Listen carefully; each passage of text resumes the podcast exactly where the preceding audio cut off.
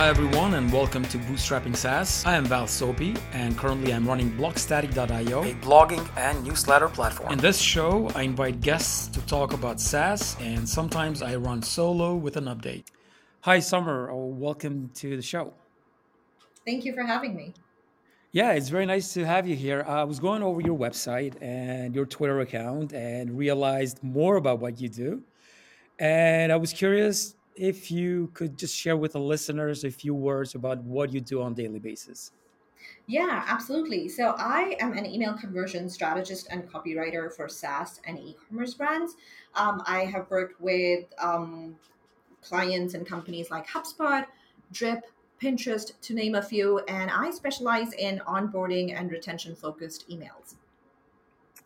Very cool. All right. So I've I've struggled with emails a lot in my SaaS building career for for the longest, and I never got to you know do them right. I guess um, that's probably the reason why I don't I don't like doing it because I I never succeeded with you know sending emails and getting a good feedback from especially clients that I'm trying to convert. So yeah. I guess with that, what I'm trying to ask is, um, what are some of the mistakes uh, that SaaS businesses do mostly? They focus on their features a lot right okay. so the the whole reason people are coming to um, a software or a SaaS company is because they're looking to solve a, a specific problem that they have, right? Mm-hmm. And mm-hmm. so emails need to speak to that problem, and the emails need to show the users that, hey, we can solve this problem for you, and this is how we do it. Right. Mm-hmm. But until and unless you don't communicate that you can actually solve the, their problem that they have, people are not going to pay attention. And, and so for me, yeah. Yeah, email is like a communications tool before it's a marketing tool, right? And when you're communicating, mm-hmm. you're trying to understand the other person more than you're trying to tell something, right? It's more listening, less talking. Mm-hmm, mm-hmm. Okay, all right. Yeah, I guess you know um, the the way I've done it so far, uh, sort of like using myself as a uh, as an example, is I have focused on features, but also sort of like trying to um, get a feel of why they registered, what mm-hmm. they want from from the app. But I never know how to sort of get them to respond, like a total stranger who signed up for the app mm-hmm. Uh, mm-hmm. and they're getting their first email. Like, what do you say to get the conversation going? Like, what are some of the some, some of the tips for that? Okay, so I've got a question for you. Mm-hmm. Do you want when you say conversation, do you want them to go to your app or do you want them to interact with your emails and give you feedback? I want them to convert um, ultimately. Right. Um, yeah. So communication is a two-way street right? And so and it and it can also be nonverbal or in in the online space. It could be just noticing what actions or inactions our users are taking right? So mm-hmm. what are they clicking on? What links are they clicking on?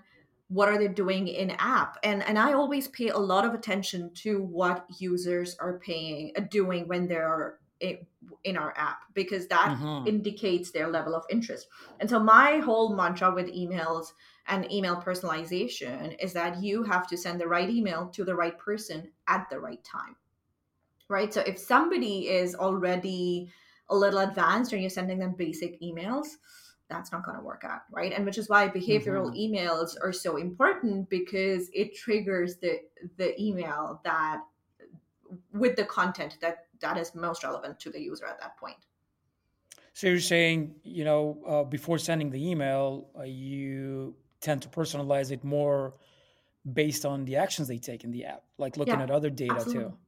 Okay. Yeah. yeah so again, and there's there's also this like for every SaaS company there and their users, there is what is very popularly known as the aha moment, right? Mm-hmm. And the mm-hmm. aha moment is usually defined as that action where the, the user or the sub, uh, subscriber realizes that this is the solution for me, right? And that's mm-hmm. when they become active users of the SaaS uh, software. Mm-hmm. But I have like a little slightly different definition to it, right? I have three steps, stages to it. There's the aha moment, which to me is when the user thinks that, okay, this SaaS might be the answer to my problem, right? And I'm Mhm. going to try it out.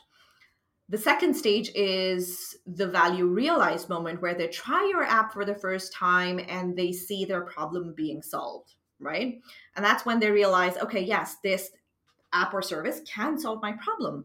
And the third stage is the value achieved, which is we've solved their problem now, right? Mhm. And they, because no, in my experience, no solution is 100% perfect fit, right? So Right. people are, everybody uses apps and uh, softwares differently. So there is going to be a, a learning curve, there are going to be slight hiccups, and people will need to change or adapt the way they work, right?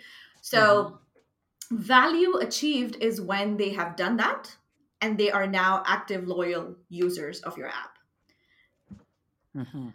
and so for me that is how i think about our users using a software or a service um, or an app and then that's how i also map out onboarding email journeys Mhm. And how do you evaluate like at which stage they're on? Like, is it a certain interaction with the email, or replies, or their action in the app? Like, how do you yeah judge that? so behavior trigger emails play a big role right so let's say we're sending out the control email the first email that goes out tells people hey welcome do this this and this to get started right? So we're giving them three action items but Mhm. the email marketing software and the app talk to each other and they notice that this person or the user has only done one of these actions. So then the behavior trigger emails get triggered right? Which then tell them hey congratulations you did this. Now here's the next step. You need to do this to move to the next phase. Mhm. and in all of this our messaging needs to be that we're trying to help you solve your problem so let's say I've, I've been doing onboarding emails for a mental health app, but it's a mental health app um, that is a platform for mental health practitioners to take their uh, practices online, right? Mhm. And so, what we found in our voice of customer research and talking to these people wasn't that we needed to convince them about um, the value of the app. They already knew that the future is in in online practices, right? In, the, in especially mm-hmm. in a post pandemic world. But what they were really struggling with was realizing or believing that they could do the, they could run their entire practice as a business from a single platform and so to us then our onboarding emails then instead of highlighting features as like hey try do this now do that now it also became aspirational right? Where we're where we're helping them set up their practice online and and helping them get their first clients in helping them get that first payment in um, importing uh, their existing patients and their and their all their all their uh, paperwork and data and all of that. And so we became their partners in helping them get their practice off the ground. Mhm. rather than just being a platform that was you know uh, a, a tool for like for them to manage their uh, practice. Right, right. so you need to realize like and, and voice of customer research plays a huge role in this where we talk to um, users potential existing and churned and, and we find out what problem exactly it is that they're finding what objections are they having what pain points they're feeling and so on and so forth. Hmm hmm One one idea that comes to mind as you're explaining this is how much of uh, how do I ask this correctly? So how much of uh, what amount of your content should be sort of uh, motivational, sort of guiding your client compared to the features that you want to sell or the benefits that you're selling? Like how much you're trying to be their partner, or that depends on the business. Like, is there a sort of a, a middle line for that? Um, it depends on the research, I feel, right? What are your what what do your users need most? So Mhm. even with motivational content, right? It's just a copy angle that we're taking. It's just a strategy angle that we're taking. At the end of the day, we are telling them that they need to take a certain action, which is the only way we can measure conversions. Right? It's Mhm, okay. just it's it's just how we're convincing them to take that action is that's different. Uh huh. Uh huh. Okay. Okay. It makes sense. Yeah. Okay. I guess you know the other thing is like, what is, what's the tone? Like, this is something that I struggle with all the time. Yeah. Are you trying to uh, be friendly, professional? I know it depends on the crowd you're trying to sell to, but what has worked more, like sort of in your experience? Um, so uh, pretty much every SaaS company has the same brand tone and voice, right? Friendly but hmm professional. Um, and that's okay. Friendly but profe- professional works. But it's also like just keep tailoring your tone and voice to your audience, right? So for the mental um, mental health practitioners, we knew that we through our research we found out that psychologists like to be preferred by doctor so and so, right? Okay. Um, whereas therapists were less formal. Okay. And so our emails were adapted accordingly. Mm, that makes sense. Yeah. You don't want to say hey to somebody that wants to be called a doctor. Yeah. yeah, that makes sense. Yeah. And do they differ, like the sort of um, uh, the tone between B2B and B2C apps? Like, do you do you notice a, a trend there with the tone? I don't. And so whether I'm working with B2B or B2C, the tone remains the same because it does not matter whether you're sending an email to a B2B company or whatever. There's only one person at the other end of the screen, and that person is human. And that means you're hmm having a conversation. So tone and voice doesn't change. hmm Okay. And what about the time frame? Sort of, you know, um, I'm always curious. I've ran both B2B and B2C apps. In B2B, sometimes the sales cycles sales cycles could be much longer. Yep. Uh, is that something that works into email marketing as well? Like, does does that sort of reflect into that as well?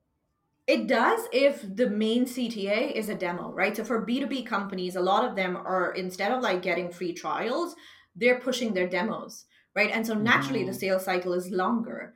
Um, and then we plan things accordingly, right? So if somebody is and and part of that comes from like planning for the non-conversions, right? So yes, everybody plans for the conversions, but let's not forget that at least 80% of your users and subscribers will not do what you want them to do. And so you have to have a backup plan for them as well. Like, what emails are they hmm going to get if they don't do what you want them to do? Yeah, that's right. And right, so hmm it really depends. Yes, timeline can be informed by the sales cycle, but a lot of times I recommend that if it's an onboarding sequence, we strike while the iron is hot. And when somebody lapses, then we send them another email sequence or a re engagement sequence and we hmm handle it then. I would not recommend stretching like an onboarding sequence across weeks or months. How long would that be? Like usually, like what's what's your sort of recommendation for that? Oh, anywhere between a week to two weeks. I've also done as short as three days. Oh wow. Okay. Yeah, but three days were like very, very heavy on behavioral triggered emails. hmm hmm So somebody that's very active initially, I guess. Yeah, yeah, hmm One thing that a lot of m- me, a lot of listeners, were sort of like early stage with our apps, and you don't get that many numbers right away. yeah, So, like, how do you judge the success of your sort of email campaign, your onboarding campaign, when your numbers are not as huge as somebody, some SaaS that's VC backed, yeah. or they have like huge amounts of money, and they're getting clients from ads and inbound and all sorts of ways? What do you So do when two. numbers are not so huge? Yeah, so there are two aspects to it. A, when the numbers are not huge, you're playing the long game. That means it'll hmm take you longer to realize whether something's working or not. B, instead of quantitative data, you focus on getting qualitative data, right? So the people who are receiving those emails, are they replying to you, saying nice things? What is what does the chat support uh, tickets look like, right? hmm um is there is there mention of the emails that are coming in is there what and so there are all these touch points other touch points that you want to focus on and see what the chatter is like about your onboarding emails hmm That's a good point. Yeah, yeah, because it's so much. so It's very hard to judge. You know, if you're like getting maybe let's say five signups a day, you have an email sequence, and then maybe nobody replies, maybe somebody replies, and then you just don't have that volume. You know, so I guess it's always a struggle like that. yeah Um, and like back when open rates were reliable like open rates would be a nice indication for like uh, this but now that they're mhm, not reliable it, it's even more important to focus on qualitative data right and so for when your users aren't as many and you know you're strapped um in a situation like this one of my favorite strategies is to send proactive customer support emails. Now, what a proactive customer support email is reaching out to our customers, asking them if, if everything was okay, and just getting to know them without the user prompting an interaction, right? And what it Mm-hmm. does is it helps us get ahead of problems before they become problems. It gives us that qualitative data we need to start making strategy decisions based on what our users are telling us. Mm-hmm. Uh, these Right, so- are converted Go ahead. clients, right? Yes, yes. So somebody who okay, signed up for your SaaS, right? And you Mhm. still don't have, let's say you have an onboarding sequence and everything in it. And it's if it's it's it's they've been through it, it's been let's say two weeks, three weeks since they started using um, your software. And so you send them like a text-based email from the founder or or the whoever Right. um, in Mhm. your company and you ask them hey it's been a few weeks since you started using we're just checking in to see if everything's okay is there anything i can help you with just hit reply and Mhm. let me know we reply like i answer every email so Mhm, mhm. just a simple invitation like this will prompt some people to reply and talk to you Yeah, and what I've seen, uh, I don't know if you've seen the same thing, is usually when the app is a little bit more successful, more needed. I feel like the replies are higher compared to like an app that is is not doing so great. Is that sort of like what you've seen? yeah for sure like people don't like making somebody else feel bad right so if they're Mhm. um planning on ditching the app or unhappy or or like it's really bad feedback they might not but then people especially in the SaaS world also want to help so you will Mhm. still get responses and feedback that you need And even if you don't, like that's a response too, exactly right? yeah, pretty cool. Uh, where does cold emailing fit into all this? Like, are, do you have experience sort of like um, I don't. So it's Okay, so funny don't. that you asked me about cold emailing because I just turned down, or not turned down, like told another um, SaaS company that's looking for emails, it's like, you're not at a stage to need onboarding emails yet. You're Mhm, at the mhm. cold email stage, and I don't specialize in that. But Okay. cold email definitely comes way earlier, right? When you're just starting to get your first few users, your first few adopters. Um, and so, yeah, for me, if I were to take it in stages, it would be, you know, outreach through cold email to get your first few users. Then I would be focusing on the in app onboarding, which is like the Mhm. messages that you get in app when somebody's using your app, and then email. Okay. And is there a reason that you didn't get into cold email, or is it just something that you didn't get to do that much? Um, so my introduction to e- SaaS emails was through onboarding because I was working with Val Geisler at the time. Okay. right and and cold email is just a completely different beast than Mhm. um, onboarding and retention focused emails so the strategy is different the tools are different the audience is different um, and and cold outreach is a lot harder to convert so anybody who's specializing in cold emails has my total respect Yeah, like you have to play like a big numbers game there, probably. yeah yeah Send a lot of emails and then maybe get something in, the, in return. Um, yeah, cool. So, all right. Uh, these are super helpful. Uh, I'm gonna go in something very specific. So I Mhm. have a I have an app which is Mhm. uh, a blogging tool, and Mhm. I don't have the fancy connections with other sort of metrics to Right. monitor um, what users are doing. And I know a lot of other people are in the same situation where either they don't have the time, the app is super early to have any connections yet, even though that's not not an excuse. So, what would you tell somebody like that? Like, so the product is uh, there's no free uh, plan, uh, there's a trial, uh, no card up front. Like, what Mhm. sort of sequence would work in this case for like a 14 day period or so for for the free trial? it i wouldn't know until i talk to your users right Okay. i don't know what problems they're trying to solve like why are they choosing you over wordpress that's the one thing Mhm. that i would want to know um, what ma- what is so different about your app that they perceive right like you could talk about this Mhm. stuff in your sleep or until you're blue but Right, right, right, how are your users perceiving it why are they coming to you um, is the answers that i would be looking for before i even decide on an onboarding sequence right hmm Right. Okay. All right. Yeah. This is what I'm trying to work through actually, which probably I won't get to it anytime soon. But it's Yeah. something that I have to do. in the absence of like user interviews, send surveys. Yeah, you're right. Yeah, absolutely. And maybe get get some data for that. Uh, Yep. so the idea usually is like this is what I've done in the past. Like the the idea is usually I would send a welcome email and maybe another two or three email, emails talking about some of the features, some of the benefits, and as the trial comes to a close, I Mhm. would start poking around a bit, upgrade that the account Yeah. will end, etc. Like, is that is that like the most horrible thing I, I No, do? absolutely not. Okay. Absolutely not. So, if when somebody signed up for a free trial, I hmm almost feel duty bound to remind them, listen, this is prime prime time for you to make the most of this app because once it ends, you know, it ends. Um, Right. you will then have to pay to use this software. So now is the time. And so send them reminders like, hey, your trial's about to expire.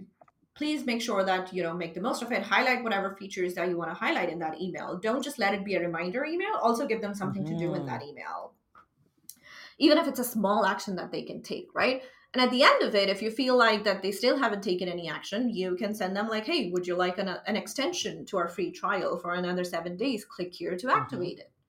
Right, and that also shows an indication that this person might just be busy. They're still interested if they're activating their extending their trial for another seven days. Hmm hmm So it's not really wrong to be semi-aggressive with the emails, Yeah, yeah, not at ones. all. It's a free, so it's a free trial. They expect you to send them hmm emails. They expect some bombardment. Yeah. Very cool. So, uh, one question I, I was curious about: How did you get into this? Like, I know you, you said that you work with Val Geisler. Like, yeah. why why writing emails? Like, what triggered you to to come this way? because I was a burned out content writer. and Okay. writing and writing was the only thing I'd ever been good at. So when I burned out as a hmm content writer, I was like, okay, so if not content, then all that remains is copy. And so I tried my hands at website copy, landing pages, sales pages, pretty much cried my way through them all until I hmm met Val Geisler in a course that Joanna Wiebe of Copyhackers was running. And Val introduced me to the world of emails, and I haven't looked back since. Oh wow. And why is it? Is it because like the sort of maybe the reward, the response is there, like on the other side? Is that Yeah, absolutely. why? I think Okay. I think that's it because it's so much closer to results, right? So in e-commerce, hmm it's closer to the money. In SaaS, it's e- closer to the ROI, um, hmm and so it's easy to get those wins, then celebrate those wins. Like I live off the high that my emails get, like the wins that my so emails good. get, right? And when emails don't convert, I love that there is a margin for me to go back and optimize, right? When you're writing a hmm sales page if the launch bombs, then you don't have the option to go back and optimize the sales page, right? Because the launch is over. hmm With emails, it's never ever really a total failure because you can always go back and optimize and change things because users will keep signing up and more and more people will keep seeing those emails. Yeah, and then you keep improving based on that feedback, Exactly. results. Yeah, Yep. is so good. I guess that's the reason, you know, why I make SaaS apps because you see right away if people are signing up or they're converting. You can tweak things, and that sort of reward, that quick reward, is like so much better than, like you said, like content writing. Like you write maybe a content, like a blog post for 2,000 words, and then you have to wait quite some time to see, like, you know, what Google does with it, which is like, exactly. for me, it would be horrible to wait that long. It was. Um, And like back when I was a content writer, comments were a thing, social shares were a thing, but those two things are now even harder to get. So it's harder and mhm. harder to figure out what what works in the content world at least. Yeah, yeah, totally. Um, I know you mentioned a little bit you you work uh, also on e-commerce, right? Is that Yeah. correct? Uh, Yes. can you share a little bit about that? Yeah, so in e-commerce, I specialize in lifecycle emails, right, which is the automated email hmm sequences that go out. So welcome sequence, post-purchase, abandoned cart, and I work with direct-to-consumer brands. So um, and most of it of most of my work over the last year somehow has been with women founders and poc owned brands so that has been super interesting hmm Okay, and like, why why is, is it any any reason for just direct to consumer or like I guess that's where you found yourself. Yeah, that's where I found myself, and it's it's also where the hmm fun is, right? Yeah, yeah, it's pretty cool. That is awesome. Yeah, awesome. Uh, so for somebody who wants to get into something like this, or for a, for you know somebody that's working in a company and wants to to get better at this, like what would you suggest to them like where they can look for more information or like what is sort of like your website or or something that Yeah, you can share that they they can So if you about want to learn more about emails, um, my newsletter, Emails Done Right, you'll find it at emailsdoneright.com. I pick an email fight every week um, where I challenge the status quo of how things are done in the email world. But other than that, find the experts in in the email world. There are many, and just follow them, right? So you don't necessarily have to sign up for a course. You don't necessarily have to um, buy a book. You can just follow the people who are doing great things in the industry, listen to their podcasts, stalk, and it's the only acceptable form of stalking, in my opinion, okay and just see what content they're putting out, right? Because people are very generous with the information they share online. And hmm so learn from them, soak everything that they're sharing, and then go and ask them intelligent questions about everything that you're learning from them. And they'll be more than happy to reply and answer. yeah that's such a good uh, advice and uh This was a really super awesome talk. Uh, probably the first one, actually. Most of the guests on my show are fellow founders like me. So this was you probably like the first professional sort of outside of of our Oh, building. wow. So yes, so this is very helpful. I know a lot of founders will find this helpful, and uh, hopefully somebody that is looking for your service can contact you. For Uh, sure. Glad I could help. yeah, yeah, absolutely. And is there any question that I didn't ask that maybe is uh, important to share?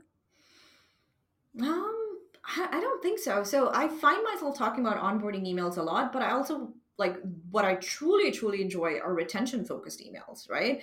And hmm the reason I enjoy them is because retention focused email sequences are always situational based and they're never the same. So every hmm company has their own unique retention problems uh, based on how things are performing or what's going on at their end. And so I find that those are the problems that really get me excited um but yeah but that's another co- whole conversation. But if you're focusing on onboarding please make time in your calendar to also focus on the retention right? And when you're onboarding hmm onboard with long-term retention in mind so that it you're not just going after the short-term wins and then losing people to churn. Later on you're onboarding them for the long haul. Hmm That is such an important point and something that I really haven't thought about, to be honest. You know, like my goal is like on board, move on to the next one, which is, you know, not that great now that I think yeah about it. So pretty cool. Well, thanks for coming on the show, Summer. Uh, it was really nice talking to you, nice meeting you, and uh, good luck with everything you're doing. And hopefully we get to talk some other time too. absolutely thank you for having me All right, bye.